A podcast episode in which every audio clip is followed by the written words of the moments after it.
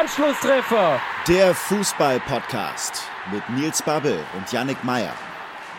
Ja, ich bin ja schon schwer begeistert, dass du äh, das Berliner Olympiastadion im Hintergrund hast. Wahnsinn, direkt, oder? Direkt visuelles Heimspiel für mich. Also besser, das hast du doch, das hast du doch nur meinetwegen dahin gehängt, um dich es gleich lieb Kind zu machen. Ne? ja, ich bin so ein Schleimer, das stimmt, das stimmt. Nee, aber äh, ich weiß nicht, ob du, ob du den kennst, der Elf-Freunde-Kalender, äh, ja, äh, beliebt, äh, auch als Weihnachtsgeschenk vor allem. Und den habe ich mal vor acht, neun Jahren geschenkt bekommen. Und wie es der Zufall will, im November habe ich jedes Jahr das Olympiastadion in meiner Küche. Das ist mit den Fotos von Renaldo Kuduha, ne? Das ist genau das, ja. Der Stadionfotograf, ja, die gab es ja früher. Ich musste damals als Elf-Freunde-Praktikant, da warte man immer die Aufgabe, je, das ging Reihe rum bei den Praktikanten, da musste man dann einmal im Monat die Texte und die, ähm, die Daten und die Fakten zum Stadion äh, aufschreiben und noch eine kleine Geschichte dazu. Und ich hatte damals die Bay Arena, immer wieder beliebt. Äh, Bay Arena hat ja einen McDonalds unter der Tribüne. Das ist ja, ja die bekannte Geschichte. Daran erinnere ich mich noch. Und irgendwann kam das, kam das dann auch als Buch raus, die gesammelten Stadien und die Texte dazu. Ja, Stadien sind ja generell immer beeindruckend, ähm, aber eben auch nur, wenn Zuschauer da sind, finde ich. Also zumindest häufig. Ähm, zumal gerade die neuen Stadien sich ja leider immer mehr ähneln, ne? Ja, also ich weiß, es gibt wenig Traurigeres als das Berliner Olympiastadion. Ich war da gegen Eintracht Frankfurt. Äh, das war geisterhaft. Da waren 4000 Tickets im Verkauf. Ich glaube, 3800 Fans sind gekommen. Ich konnte das erste Mal seit Zweitliga-Zeiten konnte ich mit meinem Vater mal wieder direkt vor den Olympischen Ringen parken. Das war wie in der zweiten, wirklich wie in der zweiten Liga früher. Ähm, und ansonsten finde ich aber nichts trauriger als das Stadion jetzt ganz ohne Zuschauer. Also es geht natürlich für fast jedes Stadion, aber für mich ist ja die Heimstätte meines Vereins und mit dem Olympiastadion bin ich groß geworden. Das ist, also es ist gerade sehr schwierig für mich als Westberliner. Tegel wurde geschlossen, das Olympiastadion hat zu. Was mache ich hier eigentlich noch? Das ist auch echt krass aufgefallen jetzt am Samstag. Natürlich, jedes Stadion ist traurig ohne Zuschauer, aber Olympiastadion ohne ist dann wirklich nochmal eine ganz andere Nummer. Also ist auch mir aufgefallen. Und ich weiß nicht, wie es euch geht. Dann passieren so historische Dinge, ja. Also Haaland schießt vier Tore gegen die Hertha. Darunter ein lupenreinen Hattrick äh, ab, der, ab der 46. Minute. Äh, und Mukoko mit 16 Jahren und einem Tag wird jüngster Bundesligaspieler aller Zeiten. Und das findet alles unter Ausschluss der Öffentlichkeit statt. Also natürlich, es ist eine Öffentlichkeit zugegen durch die Kameras und durch die Übertragung. Und The Zone hat ja das Spiel auch gezeigt. Aber es ist ja niemand im Stadion. Also ich hätte doch, so wie ich auch Mario Götze einen schöneren Abschied gewünscht hätte, als das bisschen mit Mundschutz beklatschte traurige Blumen übergeben in der, im, im Westfalenstadion, hätte ich doch Mukoko auch einen schöneren Rahmen für sein, sein erstes Bundesligaspiel gewünscht. Ja, klar, vor allem erstes Bundesligaspiel Olympiastadion ist eigentlich alles optimal, ne? Fehlt halt nur noch ja, halt, aber es ist natürlich, also traditionell, ich kann mich erinnern, ich war mit, war mit Mickey und Mike mal gegen Dortmund da, als Reus dann in der, glaube ich, 87. oder so noch das 3-2 geschossen hat. Das muss so vor anderthalb, zwei Jahren ja. gewesen sein, dann eskaliert halt auch die Hälfte des Olympiastadions, weil das die Hälfte dann auch schwarz-gelb ist. Ich liebe diese ausverkauften Spiele. Man kommt ja immer nur an drei Tagen im Jahr in den Genuss als Berliner, wenn man es schafft, ein Ticket fürs DFB-Pokalfinale zu bekommen oder wenn Dortmund und Bayern kommen. Aber dann sind es halt auch richtige ja. Festtage und dann mag ich die alte Schüssel auch. Und, und, Aber und. ganz ohne Zuschauer ist es so hart deprimierend. Und es wäre doch viel schöner gewesen, Haaland viermal vor der Dortmunder Kurve gejubelt, Mukoko kommt, die feiern ihn und so. Das ist doch, das sind doch die Gänsehautmomente, die gerade total fehlen. Also jetzt mal neben dem ganzen Lockdown-Light-Mist und so, wo man eh schlechte Laune bekommt und jeder ist irgendwie schlecht drauf und es gibt tausende Probleme, die da als Rattenschwanz dranhängen. Aber wenn wir nur über den Fußball sprechen, ist es natürlich gut, dass der Betrieb weitergeht, aber die Form, also es ist wirklich diese Reduzierung auf nur das Spiel, also mir missfällt das extrem. Also es ist nicht mehr der Fußball, wie ich ihn auch fühlen kann. Ja, voll, voll. Ähm, wir würden da natürlich im Laufe dieser Folge mit dir auch noch mehr drüber sprechen, ähm, gerade auch in Bezug auf äh, Schalke 04. Du warst, äh, warst auf Schalke und in Schalke. Ähm, darüber wollen wir sprechen. Wir wollen generell mal über deinen Lebensweg sprechen, vor allem über deinen beruflichen Werdegang. Jetzt haben wir schon so ein bisschen gequatscht, nur um dich mal ganz kurz vorzustellen, ja. Ähm, du bist Autor, Journalist und Podcaster, hast mit Mickey Beisenherz und Mike Nöcker Fußball MML äh, wie ich finde, der zumindest mal ähm, lustigste Fußball-Podcast, aber ihr schafft es halt trotzdem dabei immer noch, ja, fachlich äh, zu sein, zumindest teilweise. Gelingt euch sehr, sagen, sehr gut. Nicht, nicht, nicht, immer. Nicht? Ja, aber das ist ja auch gar nicht euer Ziel. ähm, ja, und ja, eben, du bist, du bist begnadeter Autor. Das ist auch gerade nochmal in Vorbereitung auf diese Folge aufgefallen. Und Mickey Beisenherz sagte ja über dich schon, dass du auch über einen Stromkasten in der Uckermark schreiben könntest und es wäre lesenswert. Ich denke, das beschreibt es ganz gut. Heute bist du zu Gast bei uns im Anschlusstreffer und ja, nochmal einfach auch so herzlich willkommen. Schön, dass du bei uns bist. Ich habe mich wahnsinnig über die Einladung gefreut und auch hatte große, also wie ist das? Jetzt ist ja bald wieder Adventszeit, die Zeit der Vorfreude. Vorfreude ist die schönste Freude. Ich hatte jetzt wirklich auch so ein paar Tage, wo ich gedacht habe, ach, das, das wird schön, weißt du, es ist ja auch mal gut. Das eine ist sogar nur über den Fußball sprechen, aber für mich ist es auch echt immer wieder eine schöne Sache, über die Arbeit, die wir da machen, zu sprechen, weil ich finde, ähm, gerade Journalismus, äh, das Schreiben ist etwas, darüber muss man viel öfter sprechen weil es so ein, für mich so ein hohes Gut ist. Also sozusagen nur die, die, die reine Kommunikation, die journalistische Kommunikation über das Schreiben ähm, und auch mal, vor allen Dingen auch da mal so einen kleinen Blick in den Maschinenraum zu gewähren. Genau, und wir haben schon mit einigen Sportjournalisten gesprochen, die auch oft vor der Kamera stattfinden. Und du bist da eben auch nochmal, ja, auch ein neuer Teil und bringst nochmal vielleicht einen etwas anderen Blick auf äh, die Geschehnisse, da du ja eben auch nicht nur über den Sport schreibst, sondern schlichtweg auch über die Gesellschaft. Und das hat ja auch oft ganz, ganz viel dann wiederum mit dem Sport zu tun und andersherum. Ähm, deswegen freut es uns sehr, dass du da bist. Ähm, wie war denn dein Tag? Wir nehmen am Montagabend auf, ja. Wie war denn dein Wochenstart bislang? Naja, der Wochenstart ist im Moment ja eigentlich immer Montag früh 9 Uhr, Fußball MML, was ich ganz oft als Aufnahmetag schwierig finde, weil ich lieber noch so ein halben Tag hätte, um das Wochenende zu verdauen. Also gerade auch wenn Sonntagsspiele waren, die dann viel hergeben. Jetzt ging es, also natürlich hat Union äh, in Köln gewonnen und über Union und über Köpenick muss man im Moment sehr viel sprechen. Das fällt mir dann als Westberliner und als Hertaner in gewisser Weise manchmal auch schwer, aber ich mache es dann auch gerne.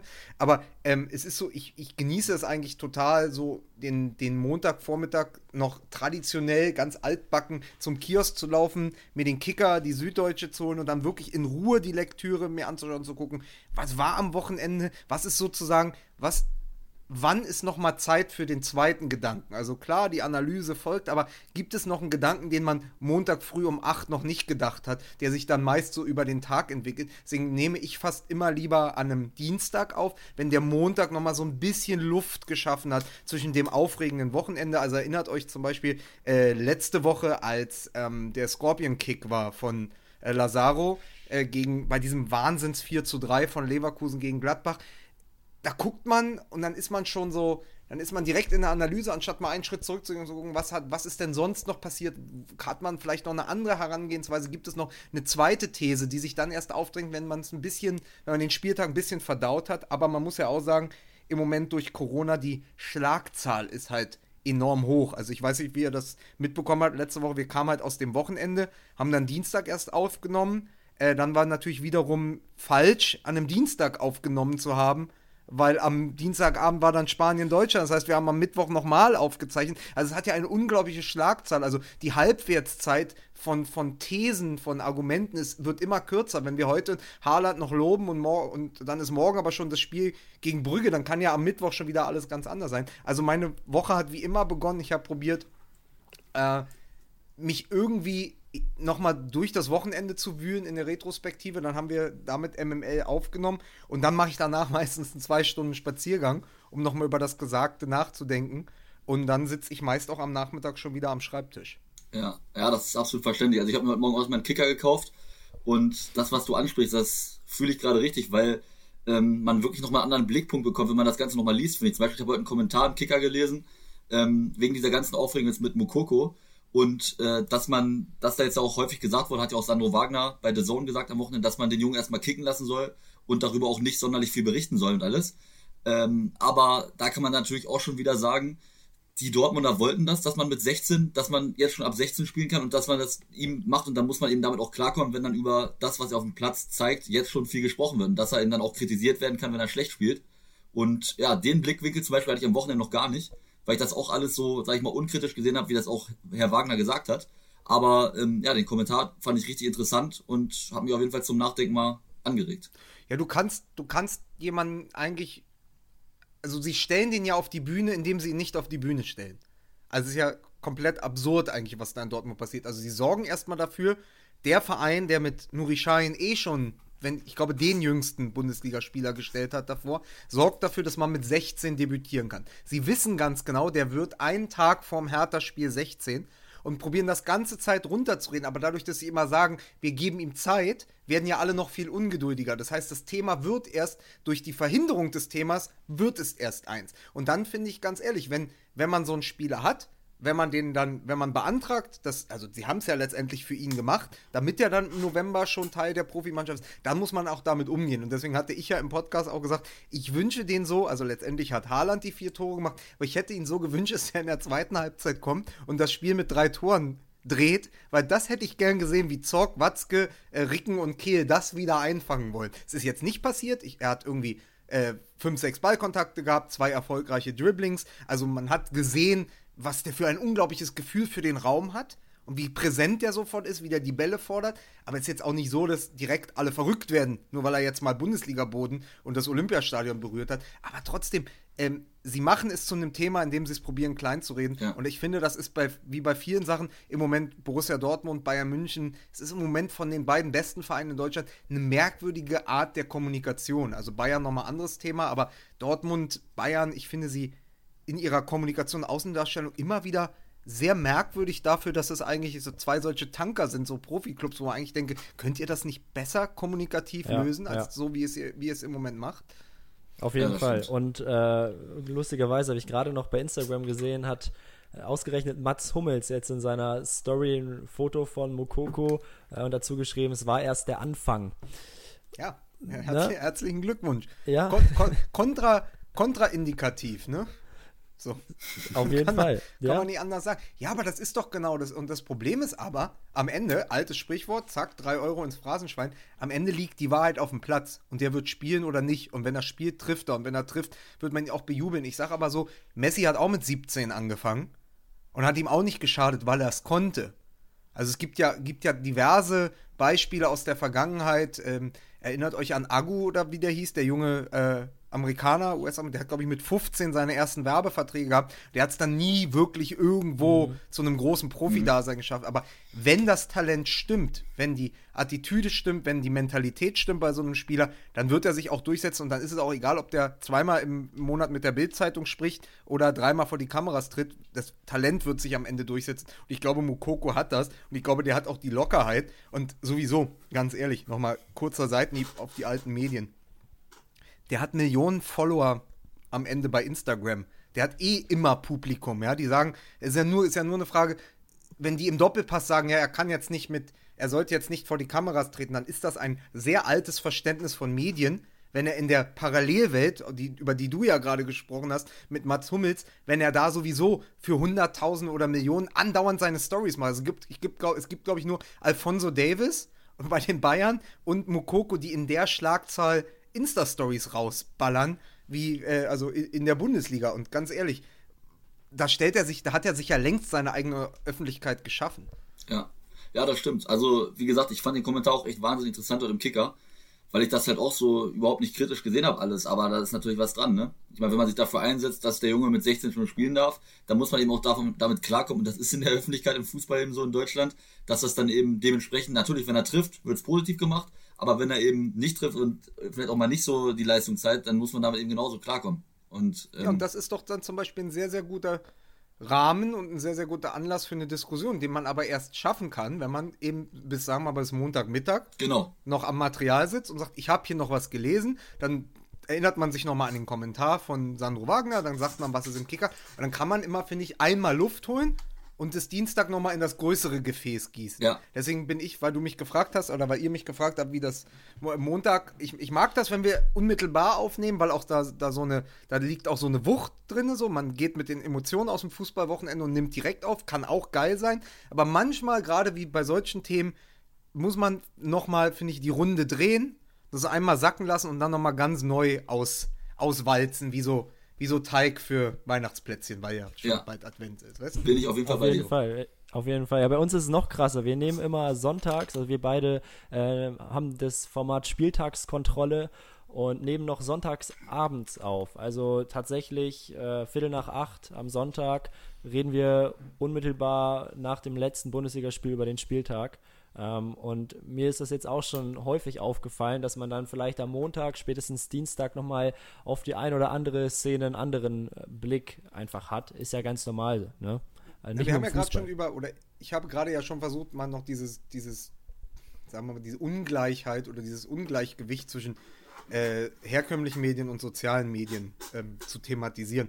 Und das ist ja auch sowas, also diese Unmittelbarkeit, auch immer alles direkt rauszuhauen, ist ja auch so Morbus Twitter. Ja, also das ist ja sozusagen, alles wird direkt, nichts, nichts wird nochmal durchdacht und reflektiert und noch einmal eine Schleife gedreht, sondern immer direkt die erste Sache. Mokoko, ja geil, 16, äh, ja, Tor, komm her, ich gönn's ihm so raus. So, und äh, das ist so Twitter. Ich finde, man, man lässt sich oft, gerade auch mit diesen Reflexen, also beziehungsweise es sind nur noch Reflexe und man lässt sich kaum noch Zeit, selbst auch mal eine Meinung zu entwickeln. Auch mal eine Haltung zu entwickeln, die man dann mitnimmt und mal mit ein, zwei Tagen Verspätung, weil es natürlich auch in so einem irren Tempo stattfindet. Du hast das Ereignis, du hast die Schlagzeile, du hast die Reaktion. Und wenn du dann nicht spätestens als Journalist bei den Reaktionen dabei bist, hast du es ja verschlafen, weil wie ich sage, wenn du jetzt nicht, heute nicht über Mokoko gesprochen hast, ist morgen Abend schon wieder Brügge. Und Brügge kann schon wieder ein ganz anderes Thema sein. Und dann hast du Mokoko verpasst. Und am nächsten Tag spielen die Bayern. Und dann danach ist schon wieder Bundesliga. Also du musst diese Schnelligkeit ja auch mitgehen. Nur manchmal bleibt dann wirklich die ausgeschlafene Meinung oder die wirklich ausgearbeitete These auf der Strecke.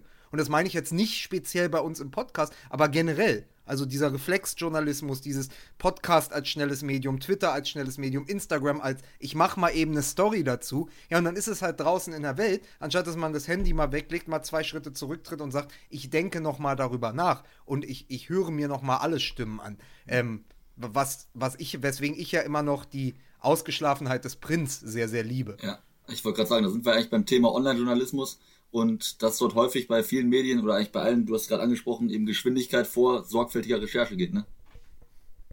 Ja, also dieses unsäglich, ich, ich muss immer lachen über diese Überschriften, ähm, die dann mit wie oder was beginnen. Äh, was er noch tun wollte, weißt du, so diese, also es sind nicht mehr Überschriften, sondern es ist nur noch dieses Clickbaiting. Also ja. du musst, du musst draufklicken, weil du dann erst erfahren, wie, wie ein Imker seine Bienen hochzüchtete. Punkt. Das sind überhaupt keine deutschen deutschen Sätze, sondern es ist einfach nur, ah, okay, wie? Wie hat er es jetzt gemacht? Ah, äh, Lockmittel, klicken, fertig. Und das ist natürlich, das ist das große Problem des Online-Journalismus, weil er natürlich, weil selbst die herkömmlichen Medien dieses Tempo, diese Reflexe ja mitgehen müssen, weil sie ja auch über Klickzahlen funktionieren. Weil sie natürlich, deswegen gibt es ja so Ungetüme wie Focus Online, ja, wo, wo ich glaube, wo überhaupt kein Redakteur mehr sitzt, sondern nur irgendwelche Bots, die das machen, ähm, weil natürlich auch der, der, der alt ehrwürdige, der herkömmliche Journalismus, also alles, was früher mal große Printmarken waren, natürlich auch online funktionieren muss. Und das geht in erster Linie, holst du dir Online-Werbepartner ran, du holst dir, äh, das holst du dir in erster Linie über die Klicks. Und die brauchst du eben. Und wenn du da nicht so gewisse, sag mal, niedere Instinkte ansprichst, wird es sehr, sehr schwer, das mitzugehen, wenn andere Anbieter wie jetzt, also ich weiß nicht, also diese Buzzfeedisierung von dem Ganzen, weißt du? So dieses sehr, sehr schnelle Bap, Bap, Bap, wenn du das nicht mitgehst. Aber es ist natürlich schwierig. Also zum einen müsstest du eigentlich mal zurücktreten und sagen, wir gehen das Tempo nicht mit, wir machen das ausgeschaffener. Zum anderen hast du natürlich die Zahlen im Nacken. Schatz, ich bin neu verliebt. Was? Da drüben. Das ist er. Aber das ist ein Auto. Ja.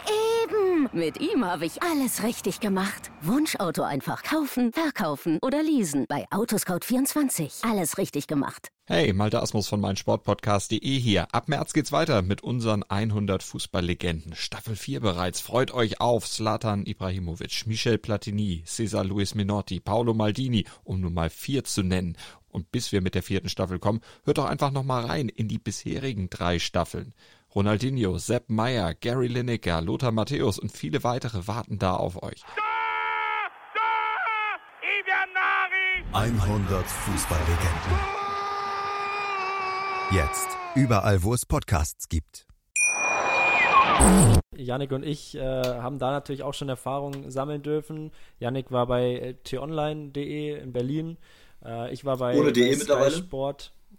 Bitte? Ohne DE mittlerweile. Oh, sorry, da bist du besser informiert als ich, ja, auch zu Recht. Ähm, ja, ich war bei, bei skysport.de ähm, und natürlich, es geht einfach um Klicks. Man kann das Ganze mit einer gewissen Ehre zumindest noch versuchen hochzuziehen. Es gibt allerdings auch Medien, ja, du hast gerade Focus Online angesprochen. Neulich hat äh, die TZ den Vogel abgeschossen. Da war, glaube ich, die Überschrift Ekelbeichte von Götze, ähm, weil Götze im Sport 1 Interview mal erzählt hat, dass er jetzt in Holland sich schon mal einen Burger aus dem Automaten gezogen hat mit seiner Ja, das Frau. ist halt widerlich. Ja, er hat Ja, den ja. Tod verdient. Ja, ja, so, ne? Geil. Nein, Also- aber es ist, es, es ist ja genau die Problematik, oder ich mag das auch immer, Bild Plus. Bild Plus ist ja auch so ein Ungetüm, ja.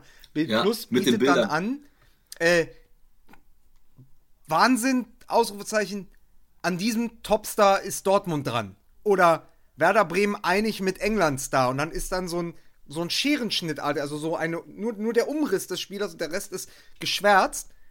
Und das Geile ist, du musst dann halt nur auf Google gehen, kleiner Lifehack, und eingeben Werder Bremen Transfer und auf News und dann kommt halt an wem die gerade interessiert sind. Aber es ist trotzdem erstmal so eine Riesennummer draus machen. Und meist ist es ja viel, viel kleiner. Also das Zitat hält nicht, was es verspricht. Das ist so wie wenn man auf diese Listen geht. 30 Fotos, die du schon immer mal sehen musstest.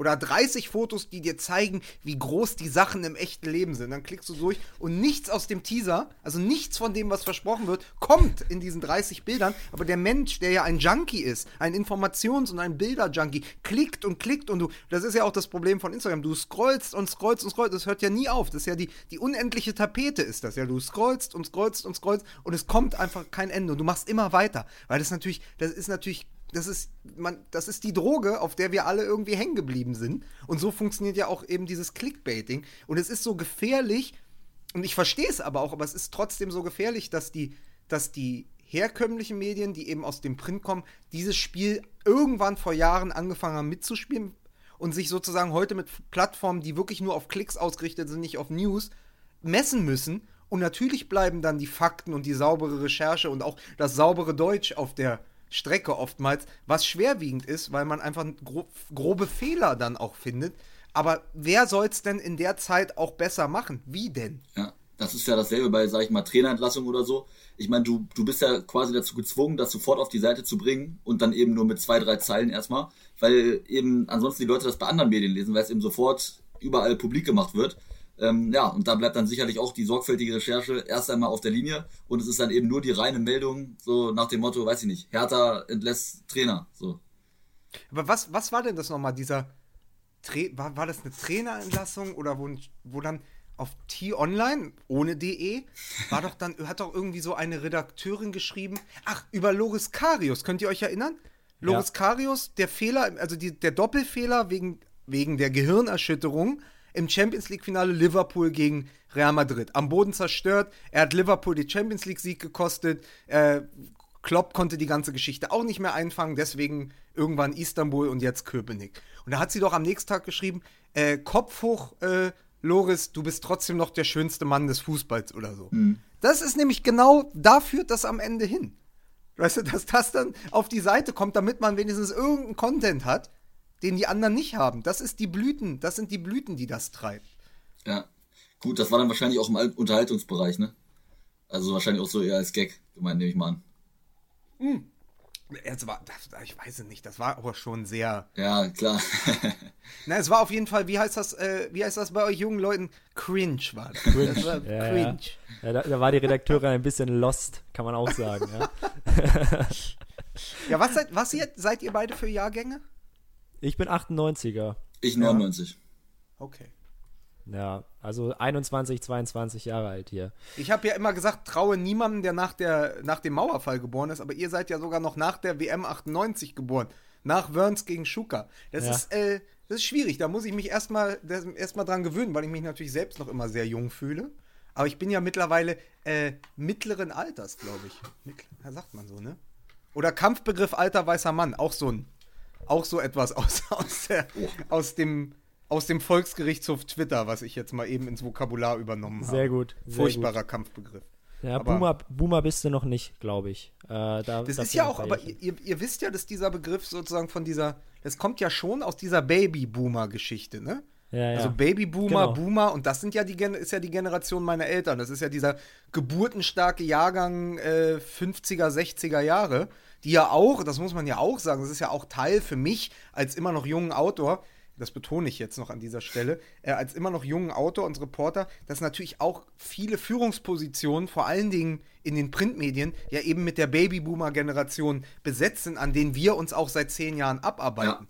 Also da gibt es auch, es ist, du hast einen großen, großen Generationskonflikt zwischen so der Generation, also ich bin ja 85er Jahrgang, sagen wir mal so alle, die zwischen 85 und 90 geboren sind, also die um die 30 sind jetzt, die ja auch in den letzten Jahren, das ist ja meine Generation, die ich so mitbekommen habe, die auch in den Journalismus gedrängt haben. Und dann kommt es natürlich zu Verteilungskämpfen und Grabenkämpfen, also richtige, richtige Stellungsgefechte zwischen der Generation, also Elterngeneration, die, die auch schon in den 80ern Journalismus gemacht haben und die natürlich auch es besser wissen und die dann auch ihre Pfründe verteidigen und so, und natürlich meiner Generation. Also das ist auch ein Teil von dem Journalismus. Und da lag auch lange ein Problem, weil diese alte Generation auch immer dachte, also nochmal, da hole ich jetzt einmal ganz weit aus. Die kommen aus dem Journalismus in den 80ern und 90ern, wo es noch kaum Privatfernsehen gab und auch kein Internet. Das heißt, alles, was an Werbeetats äh, am Start war, bei den Agenturen ist halt in den Print geflossen. Das heißt, die haben natürlich unglaubliche Gehälter bezahlt und unglaubliche Gehälter verdient und die dachten, das geht immer so weiter. Und was wir gelernt haben, ist ja von Bierhoff und Löw, die meisten Fehler machst du im Erfolg. Dann änderst du nichts. Und das ist sozusagen, das ist für mich, wenn ich Boomer höre, denke ich immer Babyboomer und denke immer halt an den alten Journalismus, der immer gedacht hat, das geht auf ewig so weiter. Eine Million, zwei Millionen, drei Millionen Hefte und heute kämpfen sie irgendwie um 500.000, weil im Internet alles schneller und umsonst verfügbar ist. Ja, ja. das mit diesen älteren Journalisten, denke ich mal, das sieht man auch ganz gut. Ich habe mal ein Praktikum hier in Hannover beim Verlag Matzak gemacht, die ähm, ja verantwortlich für die neue Presse und die Hannoversche Allgemeine Zeitung sind. Also die beiden größten Zeitungen in Hannover, sage ich mal. Und da gibt es natürlich dann auch ähm, ältere Journalisten, sag ich mal, die über 96 in erster Linie schreiben. Und das ist auch verdammt schwierig, da irgendwie mal in Kontakt zu treten, beziehungsweise mit denen zu reden. Ähm, ja. Das sind so sehr alte Bulldoggen genau. mit so hängenden Wangen, die den Knochen fest in der Hand haben. Und wenn du dann kommst, als Pinscher, ja als kleiner, haarloser äh, Hundesohn. Ja.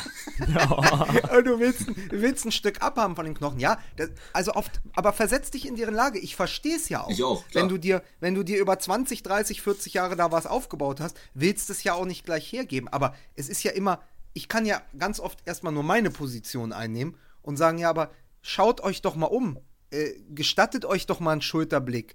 Guckt doch mal in die Zukunft. Guck doch mal, was meine Generation macht. Guck mal, was die Generation nach uns macht. Äh, müssten wir da nicht in einen viel stärkeren Dialog treten? Und das ist, glaube ich, etwas, was im Journalismus ganz lange nicht funktioniert hat, was aber jetzt natürlich unter Zwang und unter Druck langsam passiert. Und weil es natürlich auch einen Generationenwechsel gibt, weil die Generation, die als ich angefangen habe, Mitte, Ende 50 war, natürlich jetzt Mitte, Ende 60 oder über äh, oder ja, oder teilweise Anfang 70, die hören ja irgendwann auf. Das heißt, es werden ja auch Plätze frei. Das heißt natürlich, jetzt ist meine Generation irgendwann am Zug. Die Frage ist dann halt nur, wie wir mit eurer Generation umgehen. Ja, und da äh, ist tatsächlich das, diese Frage stellt sich uns, glaube ich, jeden Tag. Das merken wir jetzt ja auch. Äh, wir studieren jetzt noch ein Jahr und man hat den Arbeitsmarkt natürlich im Blick und schaut, ja, was macht man jetzt? Will man Volontariat machen? Will man direkt irgendwo anfangen als Redakteur? Kann man das überhaupt? Will man nicht doch lieber noch einen Master hinten dranhängen? Ähm, es gibt einfach wenige Möglichkeiten. Ja, jetzt ist Corona natürlich noch. Das sorgt, sorgt auch einfach dafür, dass Arbeitsplätze jetzt, ja, nicht mehr werden, äh, leider. Ähm, aber trotzdem, ich, ich sehe hier in der Uni jeden Tag ähm, motivierte Gesichter, ja, mhm. und wir haben, wir haben da halt trotzdem Bock drauf. Und wir haben letzte Woche mit, mit Marc Behrenbeck gesprochen von Sky, der äh, mhm. Chefreporter von Sky Sport News. Und er sagte, wenn man da wirklich Bock drauf hat und diesen Job, den man machen möchte, liebt und viel dafür gibt, dann bekommst du am Ende, wenn du es geschafft hast, auch ganz, ganz viel wieder. Nicht unbedingt Geld, aber dafür schöne Erlebnisse und Erfahrungen, die man mit Geld gar nicht bezahlen kann. Also ich, ich sehe es ja immer so, weil ich ja wirklich klassisch aus dem Print komme. Also ich bin 2005 an die äh, Reportageschule gegangen in Reutlingen und da hatte ich einen der ersten Dozenten, das war Andreas Altmann, ganz großartiger Reiseschriftsteller. Ich glaube, der hat sich immer 15 Jahre jünger gemacht. Er müsste jetzt auch irgendwie Ende 60, Anfang 70 sein. Aber fantastische Bücher im Land der Freien. Äh, übrigens kann ich jedem nur als Lektüre ans Herz legen: äh, Das Scheißleben meiner Mutter, das Scheißleben meines Vaters und meine einzige Scheißjugend. Langer Titel, Buch noch geiler als, als der Titel selbst. Äh, und der kam hin und hat gesagt: Guten Tag. Da waren wir elf, elf Schüler an der Journalistenschule, hat uns angeguckt und gesagt: Erster Satz na, also er hat vielleicht wirklich noch Hallo oder Guten Morgen gesagt. Dann hat er gesagt, keiner braucht euch. Keiner braucht euch. Was wollt ihr schreiben? Guckt euch den Markt doch an. Es werden immer weniger, es war vor 15 Jahren, es werden immer weniger Magazine, die Tageszeitungen sterben aus, die Buchverlage können bald nicht mehr so viele Bücher drucken. Wo wollt ihr schreiben? Wo sind eure Plätze? Was wollt ihr? Sucht euch einen vernünftigen Job, studiert was Vernünftiges, geht in die PR, geht in die Werbung. Das war, so, das war die erste Ansprache, die ich bekommen habe. Da war ich, na, ich war gerade 20 geworden, 20 oder 21. Und ich saß da und ich dachte, okay, das, das ist jetzt der Beginn meiner journalistischen Karriere, daraus muss ich jetzt was machen. Er hatte in gewisser Weise auch recht. Ich glaube aber, wenn du wirklich Bock hast, wenn du wirklich Bock auf so eine Sache hast, dann findest du auch deinen Platz. Und jetzt kommt was Gutes, weil wir ja in einem Podcast über einen Podcast sprechen. Es gab, ähnlich wie übrigens für Synchronsprecher und Schauspieler durch diese ganzen Netflix-Produktionen, nie so viele Plätze und Orte und Möglichkeiten, selber etwas zu machen, an großen Verlagen vorbei, an großen Sendern vorbei und damit auf anderen Wegen als früher auch Geld zu verdienen. Sonst gäbe es die ganze Podcast-Szene ja gar nicht in der Form. Überleg dir doch mal, Podcast ist etwas, was in Amerika jetzt, glaube ich, schon seit zehn Jahren gut läuft, aber hier ja erst wir haben vor dreieinhalb Jahren angefangen, ja erst in den letzten drei Jahren richtig groß geworden ist. Das gab es ja früher nicht. Als ich 2006 von der Journalistenschule gekommen, hattest du die Möglichkeit Praktikum, Volontariat, Zeitung oder du gehst eben zum Sender oder du bist schon auf der RTL-Journalistenschule in Köln gewesen und guckst dann da, dann wirst du VJ oder sowas. Und heute kannst du einfach sagen, pass auf, wir sind zwei Typen mit zwei Mikros, wir haben einen Instagram-Account, wir schreiben den Vogelsang an, wir schreiben andere Leute an, wir machen einen Podcast und vielleicht wird jemand aufmerksam auf uns. Wir haben ja nichts anderes gemacht. Wir haben uns in ein Studio gesetzt, haben gesagt, wir nehmen jetzt dieses, diesen Podcast auf und gucken mal, was damit passiert. Das wäre vor Jahren, und mit Jahren meine ich wirklich vor fünf Jahren, undenkbar gewesen. Und deswegen sage ich, ey, heute kannst du eigentlich mehr machen als vor 10, 15 Jahren. Und eigentlich ist es eine ziemlich geile Zeit, um in den Journalismus zu gehen, weil er fürs, gerade für Storytelling so viel, so viel Plätze und so viel Märkte anbietet. Ja, ähm, kannst du kurz erzählen, wie du äh, Mickey und Mike überhaupt kennengelernt hast? Wie habt ihr zueinander gefunden? Ja, also. Also ich habe Mickey zuerst kennengelernt. Da muss ich jetzt wirklich, das, das, das, das ist wirklich, das ist wirklich richtig aus. Und ich habe gestern mit einem alten Freund und Kollegen gesprochen. Äh, der ist nämlich Teil dieser, der, dieser Kennenlerngeschichte von Mickey Beisenherz. Ich bin 2011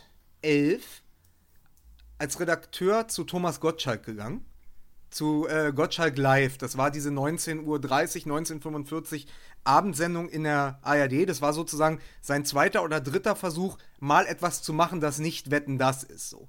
Und damals hatte ich gerade mit dem Liedermacher Reinhard Grebe am Gorki-Theater ein Theaterstück äh, bearbeitet und auf die Bühne gebracht. Und da hatte ich die ganze Recherche, Textarbeit etc. gemacht.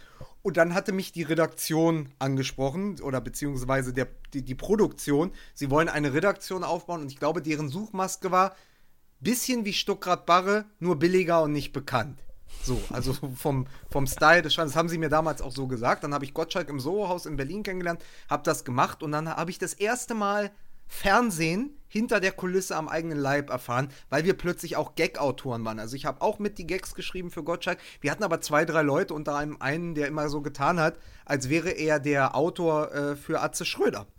Stellte sich aber raus, der eigentliche oder einer von den Leuten, die mit Atze arbeiten, ist nicht jener, gewesen aus unserer Redaktion, sondern eben der Name Mickey Beisenherz, der dann auch relativ schnell fiel. Ja, du musst mal, wenn du wirklich verstehen willst, wie man Fernsehgags schreibt und so, guck dir mal Mickey Beisenherz an. Der macht das für den Dschungel etc. Also das muss, das war so Ende 2011, Anfang 2012. Und dann habe ich Mickey einfach mal angefangen auf Facebook zu folgen um zu gucken, was macht der da. Ich wollte halt mal verstehen, wie, wie funktioniert das, wenn du sozusagen Autor, ich kannte Autor ja immer nur Zeitung und Buch, wenn du mhm, Autor mhm. fürs Fernsehen bist, wie arbeiten die? Und dann habe ich Mickey irgendwann mal geschrieben und wir hatten relativ schnell auch einen Draht über den Fußball. Und dann ist er in den Dschungel gegangen, 2013, glaube ich, Ende 2013. Und dann habe ich ihn angeschrieben und gesagt, du, ich finde das total spannend, was du da machst als Autor für den Dschungel, also diese Sendebücher schreiben, wie kommt man auf die Idee? Und dann habe ich ein Porträt über ihn geschrieben, das weiß ich noch. Er, er war, glaube ich, in in Bangkok oder schon in Australien im Hotel und wir haben uns das erste Mal über Skype gesehen. Ich saß in der Redaktion beim Tagesspiegel in Berlin, er saß in seinem Hotelzimmer, da haben wir uns das erste Mal gesehen. Dann habe ich ihn interviewt und daraus ein Porträt geschrieben. Das hieß, glaube ich, Überschrift war Der Herr der Gürtellinie. Und ähm, dann sind wir in Kontakt geblieben. Er hat mich dann in seine Sendung, er hatte damals eine Sendung in Berlin bei Kiss FM. Da hat er mich dann ein, zwei Mal eingeladen, als ich mit meinem ersten Buch rauskam, so hat sich das entwickelt. Ich habe dann ein Interview mit ihm gemacht in der, in der Welt am Sonntag und so haben wir immer Kontakt gehalten. Währenddessen habe ich aber Mike Nöcker kennengelernt, weil ich in der Zeit ein Buch über Borussia Dortmund geschrieben hatte und dann bei Borussia Dortmund einen Freund hatte, dem ich gesagt habe, sag mal, ich will unbedingt am Wochenende Leverkusen äh, gegen Dortmund schauen. In Dortmund, ich bin in der Nähe. Die Karte, das Ticket habe ich gerade beim Aufräumen wiedergefunden. Das war 2015. Ich glaube im Frühjahr. Mhm. Und da sagte der, ja, ich kann dir eine Karte besorgen, aber dann sitzt du mit meinem Freund Mike Nöcker von Sky, ich glaube, den kennst du oder kennst du auch nicht. Der nimmt dann halt sein Kind auf den Schoß, du sitzt dann aber neben ihm mit der Familie. Habe ich gesagt, kein Problem. Dann habe ich dieses Spiel quasi mit Mike und seiner Familie geschaut. Leverkusen, Dortmund hat wahnsinnig gut gespielt. Und dann sind wir ins Gespräch gekommen und dann hat er mich ein, zwei Mal in seine 08000 Call-In-Show auf Sky eingeladen. Da war ich da Gast. Und irgendwann kam er zu mir und meinte, weißt du was? wir müssen Podcast machen. Und ich sagte, äh, das ist doch diese Radio-on-Demand-Dings. Ich, ich, ich, ich, wusste, was es ist ungefähr. Ich hatte aber überhaupt keinen Zugriff dazu. Da hat er gesagt, nee, das ist das Ding. Lass uns das machen. Und weißt du, wir holen noch einen dazu. Mickey Beisenherz, weil unabhängig voneinander, ich hatte Mike kennengelernt, ich hatte Mickey kennengelernt und die kannten sich aus Hamburg. Mhm. Und dann haben wir gesagt, ja gut, dann machen wir das doch. Und dann hat Mike irgendwann angerufen und gesagt, pass auf, ich habe die perfekte Idee. Wir, ganz einfach, wir nennen das Fußball MML, Mike, Mickey, Lukas. Und wir treffen uns nächste Woche Mittwoch, haben wir eine Studiozeit bei OMR Online Marketing Rockstars an der Schanze. Da kommt ihr beide hin und dann machen wir mal eine Stunde und gucken, was das wird. Und das ist die Entstehungsgeschichte von MML. Ja, krass. So einfach kann, sag ich mal, was Gutes werden, ne? So einfach kann das alles starten. Ja, es ist, es ist ja meist so, dass du dir in der Sekunde, also retrospektiv, äh, die Geschichte erzählt sich natürlich immer am besten äh, von, vom Ende bis an den Anfang, dann sagt man, ja, es war klar, dass das alles so wird. Wir wussten überhaupt nicht. Also ich bin damals davon ausgegangen, wir machen das drei, vier Mal. Ja, so, dann haben wir ein bisschen eine lustige Erfahrung gemacht, vielleicht machen wir es auch einen Monat. Dann sagen die Leute, ja, ist ja schön, dass ihr drei Vollidioten jetzt auch meint, hier irgendwie den Doppelpass nachzutanzen. Lass, lass, lass mal gut sein. Du gehst mal wieder zu Sky, du gehst mal wieder in den Dschungel und du guckst mal, dass du deine Bücher geschrieben kriegst. Aber das war, ich habe sowas ich habe das große Glück, dass ich in meiner Karriere als Journalist zweimal diesen Moment erleben konnte. Jetzt mit dem mit MML viel nachhaltiger, aber ich hatte das schon mal, dass wir etwas aus so einer Schnapsidee oder aus so, einer, aus so einem Moment heraus entwickelt haben. Das war der Elf Freunde Live-Ticker. Ja. 2008. Ähnliches Ding, ich war Praktikant, noch ein Praktikant saß neben mir und wir hatten zwei Volontäre. Und der eine Volontär hat damals gesagt, ey, ich habe hier eine Idee. Ich schreibe doch immer die elf Beobachtungen zum Spieltag. Könnt ihr euch vorstellen, dass wir während das Spiel läuft, das Spiel kommentieren, also das Unmittelbare des Prints mit der Schnelligkeit des Radios verbinden, in, auf einer Seite, die sich alle zwei Minuten neu lädt, können wir unsere Kommentare zum Spiel posten. Wir nennen das einfach den Elf Freunde Live-Ticker. Traut ihr euch das zu? Dann hat der eine Praktikant und ich gesagt, klar, der andere Volontär auch und plötzlich waren wir zu viert und haben während der Europameisterschaft 2008 angefangen, den Ticker zu machen. Da hatte ja keiner eine Idee, ob das was wird, ob das nicht nach der Europameisterschaft äh, als Experiment von Philipp Köster weggeschoben wird. Aber die haben uns machen lassen und plötzlich haben wir damit alle Journalistenpreise, die du gewinnen kannst, einfach mal abgeräumt. Auch so ein Ding, wo einfach ein paar Bekloppte von Anfang an gesagt haben, lass es uns doch mal probieren. Und ich glaube, so entstehen die besten Sachen, weil eben kein Sender, kein Verlag, niemand im Weg steht, der, also kein Bedenkenträger. Du, um, du umgehst den Bedenkenträger, du in, umgehst, wir haben in beiden Fällen, sowohl MML als auch Elf Freunde Live-Ticker, haben wir keinen Bedenkenträger im Weg gehabt. Wir mussten keinen Eisberg umschiffen. Wir sind einfach losgesegelt. Ja. Ja, geil. Und äh, hab den unter anderem den Henry Nann Preis äh, gewonnen. Wie, wie war das? Ich meine, du hattest sicher, oder jeder Journalist hat ja sicher mal den Traum, einen solchen Preis zu gewinnen. Jetzt hast du ihn aber mit einer, ja, ganz, ganz komischen und eher unüblichen Idee gewonnen, in einer, ja, doch auch, ja, ungewöhnlichen Kategorie, oder? Davon träumt man wiederum erstmal nicht, oder? Ja, ich hab, also witzigerweise, habe ich aus, ähm, weil irgendwie muss man ja Träume und Ziele haben. Also Leute ähm, sagen ja immer, sie, sie legen sich morgens für eine halbe Stunde aufs Nagelbrett und visualisieren ihre Träume. Also ich bin nicht so ein Esoteriker, aber ich habe immer gesagt, ich muss irgendein Ziel haben. Und ich habe für mich damals in der Journalistenschule mit 20 gesagt, wenn ich Reporter werden will, dann muss, ich, muss es mein Anspruch sein, irgendwann den Nannenpreis zu gewinnen. Weil ich will ja gut sein in dem, was ich mache. Ich habe natürlich nicht gedacht, dass ich den in relativ kurzer Zeit dann äh, hole mit etwas, von dem ich ja vorher mit 20 überhaupt nicht wusste, dass ich es mit 23 mache, nämlich dieses Live-Ticker-Format in dieser Humorkategorie. Ich bin aber froh, dass es so gelaufen ist, weil es natürlich der einzige Weg war. Also wieder dran vorbei, wieder abseitig, wieder in der Nische. Und es war toll. Also ich, für mich ist es einer der geilsten Abende gewesen. Wir waren auf der Bühne im Schauspielhaus, ich sag immer vor 2000 Leuten, es können weniger gewesen sein, es können mehr gewesen sein, ich weiß es einfach nicht mehr. Es war ein großer Moment, wir stehen da unten alle Frack und Fliege und, und Schlips und die, wirklich das Hu des Hu der deutschen Medienbranche plus Schauspieler und wir gehen da auf die Bühne und dann erzählt der Kollege Gieselmann ein Witz über zwei Igel, die durch den Wald laufen. Das ist so unfassbar unlustig gewesen. Das war so unfassbar. Ich habe mich irgendwie in Grund und Boden geschämt, dass wir da oben stehen und so. Aber irgendwie waren wir doch lässig genug, dass man uns danach auch sehr lustig fand. Also die, wir haben natürlich die Party da gesprengt. Also erst auf der Bühne und später beim Tanzen noch. Aber das war absurd, weil wir ja wirklich so jung waren. Also wir haben diese Bilder sehen auch die von damals, die sehen so bekloppt aus. Aber es war cool. Also es war eine geile Erfahrung da auf dem roten Teppich mit Marietta Slomka und dann haben wir noch am, also die Jahre verschwimmen auch, weil wir ja zweimal da waren. Und ich weiß nur noch, dass wir irgendwann mit Helmut Markwort, dem Chef vom Fokus, standen wir irgendwann an einem, an einem weißen Flügel und haben Westerland gesungen. Das kannst du dir ja alles nicht ausdenken. Geil, also war geil. irre. Ja. Passt ja so ein bisschen zu dem, zu dem Live-Ticker, der ja auch so eine humorvolle Art ist.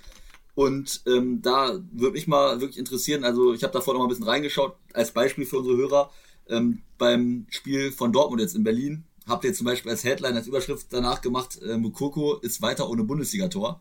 Und ihr macht das ja, sage ich mal, auf eine sehr humorvolle Art. Wie kamt ihr denn darauf, das, das so zu machen? Weil das, sage ich mal, ja schon ein Alleinstellungsmerkmal ist. Ich zumindest kenne keinen Live-Ticker, der so humorvoll geschrieben ja, ist. Ja, also das, das ist tatsächlich, äh, das geht zurück auf die Idee von Dirk Gieselmann, der, ähm, das muss irgendwie so gewesen sein, also da drehen wir das Rad jetzt nochmal zurück. 2006 hatte irgendwie Elf Freunde eine Kooperation mit eBay international. Also denkt mal, denkt mal fast 15 Jahre zurück. Elf Freunde war noch nicht, was Elf Freunde war. Elffreunde.de sah wirklich noch aus wie von einer Schülerzeitung, also für eine Schülerzeitung oder von der Schülerzeitung designt. Die hatten aber eine Kooperation mit eBay, die gesagt haben: Pass auf, wir brauchen einen Ergebnis-Live-Ticker für unsere Kunden in Übersee. Ey, ich weiß es nicht. Irgendwie ist die Geschichte so. Und Giesemann saß, jetzt stell dir vor, Sommermärchen 2006 und Giesemann sitzt allein in einem Verschlag oder in einem Keller bei Elf Freunde in Prenzlauer Berg und muss, während draußen die ganze Nation tanzt, weil es nun mal das Sommermärchen ist, diese Spiele tickern mit 1-0, Eckstoß, gelbe Karte. Und er hat irgendwann gemerkt, hat er sich die Zahlen geben lassen und ich glaube, er hatte in irgendeinem Achtelfinalspiel oder so vier Leser. Oder sieben. Keine Ahnung. Auf jeden Fall marginalst. Und dann hat er gesagt, dann kann ich auch alles schreiben, was mir einfällt, wenn es eh keiner liest. da sind wir wieder bei diesem Thema. Äh, wenn du kein Publikum hast, hast du auch keinen Druck. Also du machst dir erstmal keine Gedanken, du machst einfach. Und diesen Ausdruck hat er uns zwei Jahre später gezeigt, als ich dann Praktikant war, gesagt, könnt ihr das machen? Und so ist dieser, so ist dieser Anarcho-Journalismus entstanden. Und es war einfach ein großes Glück, dass wir einfach viele Leute hatten zu der Zeit. Andreas Bock, der heute noch für Elf Freunde schreibt, Fabian Jonas, der immer noch bei Elf Freunde ist, ähm, auch ein Johannes Ehrmann, der gerade diese Biografie über Andreas Buck geschrieben hat, der war auch beim Ticker dabei. Ähm, Benny Kuhlhoff, der heute bei ähm, One Football, ich glaube, dieses, ähm, wie heißt das, Sektion Radioverbot macht. Nee, doch, heißt es doch, glaube ich. Sektion ja. Radioverbot. Ja. Also da waren, da war einfach, da waren ganz viele Leute, die ähnlich getickt haben zur gleichen Zeit am gleichen Ort. Es war so ein bisschen äh, das Silicon Valley äh, des Fußballjournalismus für ganz kurz. Und wir haben ja dann beim Tagesspiegel auch die WM-Beilagen, also elf Freunde täglich hieß das, haben wir zusammengeschraubt. Da waren wir eine extrem junge ähm, Redaktion. Also wir waren alle zwischen Anfang 20 und Anfang 30 und haben halt jeden Tag eine sechs bis acht Seiten Zeitung gemacht. Das, das ist ja besser als jede Journalistenschule. Also das, das, das kannst du dir ja eigentlich nicht besser wünschen, auch als Ausbildung. Du hast die Headlines und so. Und so hat sich das, so hat sich das entwickelt, weil wir einfach auch Headline-Maschinen waren. Also äh, Ramos a la Playa, äh, so, solche Dinge, weißt du? Äh, wir haben irgendwie vor dem Ghana-Spiel 2010 hatten wir ein Bild, äh, wo, wo, so eine, wo so eine ghanaische Mama so ein Huhn rupft. Und dann haben wir einfach, war die Überschrift Daumen drücken Deutschland und so. Und das ist natürlich dieser ganze, dieser ganze Elf-Freunde-Sound, aber der, der ist halt mit uns auf Online auch nochmal auf die Spitze getrieben worden. Und ich habe meinen letzten Live-Ticker 2012 geschrieben und bin dann weg bei Elf Freunde. Also ich verfolge das auch nicht mehr so. Aber diese vier Jahre von 2008, von 2012 haben so unfassbar viel Spaß gemacht. Weil wir wirklich, wir hatten im klassischen Sinne, und da sind wir wieder bei MML, warum das auch so gut funktioniert, wir hatten im klassischen Sinne Narrenfreiheit. Wir durften alles das heißt, wir durften auch alles ausprobieren. Und wenn wir auf die Schnauze geflogen sind, haben wir den Mund abgeputzt und haben den nächsten Joke gebracht. Und ich glaube, so muss das dann auch funktionieren. Das ist aber natürlich ein Schutzraum oder auch eine Petrischale, die du dir ja nicht zimmern kannst. Also wenn du jetzt sagst, ich mache das so, wird das nicht funktionieren. Also wenn du mit dem Plan rangehst, wir machen das ja, jetzt so, wie es dann halt auch oft kopiert wurde von Verlagen und so, funktioniert das nicht, weil es ist ja nichts, was du am Reißbrett planen kannst. Da müssen die richtigen Leute zur richtigen Zeit am richtigen Ort sein. Und wie gesagt, das habe ich zweimal als großes Glück gehabt. Einmal mit elf Freunde, dann habe ich jahrelang gar nichts mit Fußball am Hut gehabt und dann kam Mike Nöcker und dann ist quasi das gleiche nochmal passiert, nur als Podcast und dafür bin ich auch sehr, sehr dankbar. Mhm. Ja, du hast jetzt gerade schon erwähnt, du, du hast dich so ein bisschen vom Sport dann verabschiedet. War das ein fester Entschluss oder hat sich das einfach so ergeben? Es war schon gewisserweise auch ein Karriereplan. Also ich habe immer überlegt, so ich wollte halt in den erzählenden Journalismus, in den klassischen Reportagejournalismus und ich habe immer überlegt, was wäre denn der beste Einstieg? Also wo kann ich auch mal einen Fehler machen und davon lernen, ohne dass ich mich gleich komplett verbrenne? Und da war Fußball einfach also die ganzen Porträts, 90 Minuten, das Auf und Ab, Sieg, Niederlage, da steckt ja alles drin. Da steckt ja im Grunde, also du hast ähnliche Themen, wenn du später ins Feuilleton gehst, über Theater und über Schauspieler schreibst, aber natürlich auch, wenn du später Politikerporträts schreibst. Das ist alles angelegt. Also am Ende äh, ist ein, weiß ich nicht, ob ein Porträt von Louis van so anders wäre als ein von Schröder, außer dass du ein anderes Leben beschreibst. Aber du näherst dich ja trotzdem einer, einer, einer sehr wortmächtigen und generell mächtigen und mit Resonanzraum ausgestatteten Figur. Deswegen habe ich immer gesagt, im Fußball kann man viel, äh, kann man einfach viel lernen, auch gut und schnell zu erzählen. Hatte dann aber natürlich diverse Vorbilder. Also das Leuchtende ist immer Holger Gerz, der, als ich angefangen habe, als Journal junger Journalist noch im Sport war und dann sich zunehmend auf die Seite 3 der Süddeutschen geschrieben hat und dort heute nicht mehr wegzudenken ist. Klaus Brinkbäumer, der dann bald Chefredakteur war vom, vom Spiegel und jetzt für die Zeit schreibt, äh, aus den USA, äh, der hat auch zuerst Sporttexte geschrieben. Also es gibt von ihm einen Text über Franz Beckenbauer von, vor der WM 2006, der heißt Der Fürle Franz. Und äh, das ist für mich, sind all diese Beispiele zu sagen, da haben Leute, die heute bekannt sind als Politik, als Feuilleton, als Gesellschaftsreporter, erstmal ihre, ihre ersten Sporen äh, verdient, ihre ersten Meriten gehabt, ihre ersten geilen Texte, die dann auch prämiert wurden, waren immer erstmal Sport- und Fußballtexte, weil das natürlich als Versuchsanordnung, weil das als Probierfeld halt total gut funktioniert hat. Und das war auch immer so mein Weg, weswegen ich irgendwann gesagt habe, ich will, ich liebe den Fußball, aber ich will nicht ewig über den Fußball schreiben. Also habe ich mir dann sukzessive andere Themen gesucht. Und wie gesagt, der, die Rückkehr zum Fußball über MML, das war ja nicht geplant. Das war auch etwas, was ich überhaupt nicht auf dem Schirm hatte. Das hat sich dann ergeben und irgendwann einfach auch ohnmächtig nach vorne gewalzt. Und an dieser Stelle erfolgt jetzt ein kleiner Cut. Aber bitte nicht wundern, in der kommenden Woche geht's weiter. Da kommt der zweite Teil mit Lukas Vogelsang. Wir haben noch lange mit ihm gesprochen. Es geht unter anderem noch über seinen Lieblingsclub, die Hertha. Dann geht's natürlich auch um Schalke 04, denn er hat eine Reportage über Schalke Nord, den Stadtteil Gelsenkirchens, geschrieben. Sehr, sehr interessant, sehr spannend. Generell sprechen wir mit ihm noch über seine tägliche Arbeit. Ja, also noch viele Themen auf dem Zettel. Das gibt's dann alles nächste Woche hier im Anschlusstreffer. Mir bleibt jetzt noch zu sagen, dass wir nach wie vor supported werden von unserem Partner Spoof, dem Sportchannel für kompakte News und Videos aus der Welt des Sports. Spoof steht für lässige Sportinhalte und Community-Nähe. Schaut also gerne mal auf YouTube und Instagram vorbei. Die Links dazu findet ihr wie gewohnt in der Folgenbeschreibung. Gleiches gilt übrigens auch für die Bücher von Lukas Vogelsang. Also wenn ihr noch ein Weihnachtsgeschenk oder so braucht, dann werdet ihr da sicher fündig. Schaut gerne mal rein. Bis zur nächsten Woche hoffe ich, dass ihr gesund bleibt, dann wieder einschaltet, wenn es wieder heißt Anschlusstreffer mit Lukas Vogelsang. Haut rein. Schatz, ich bin neu verliebt. Was?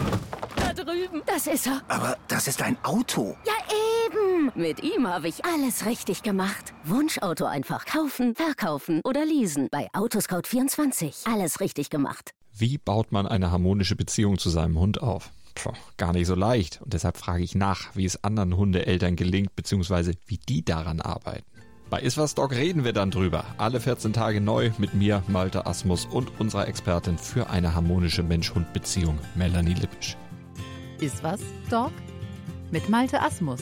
Überall, wo es Podcasts gibt.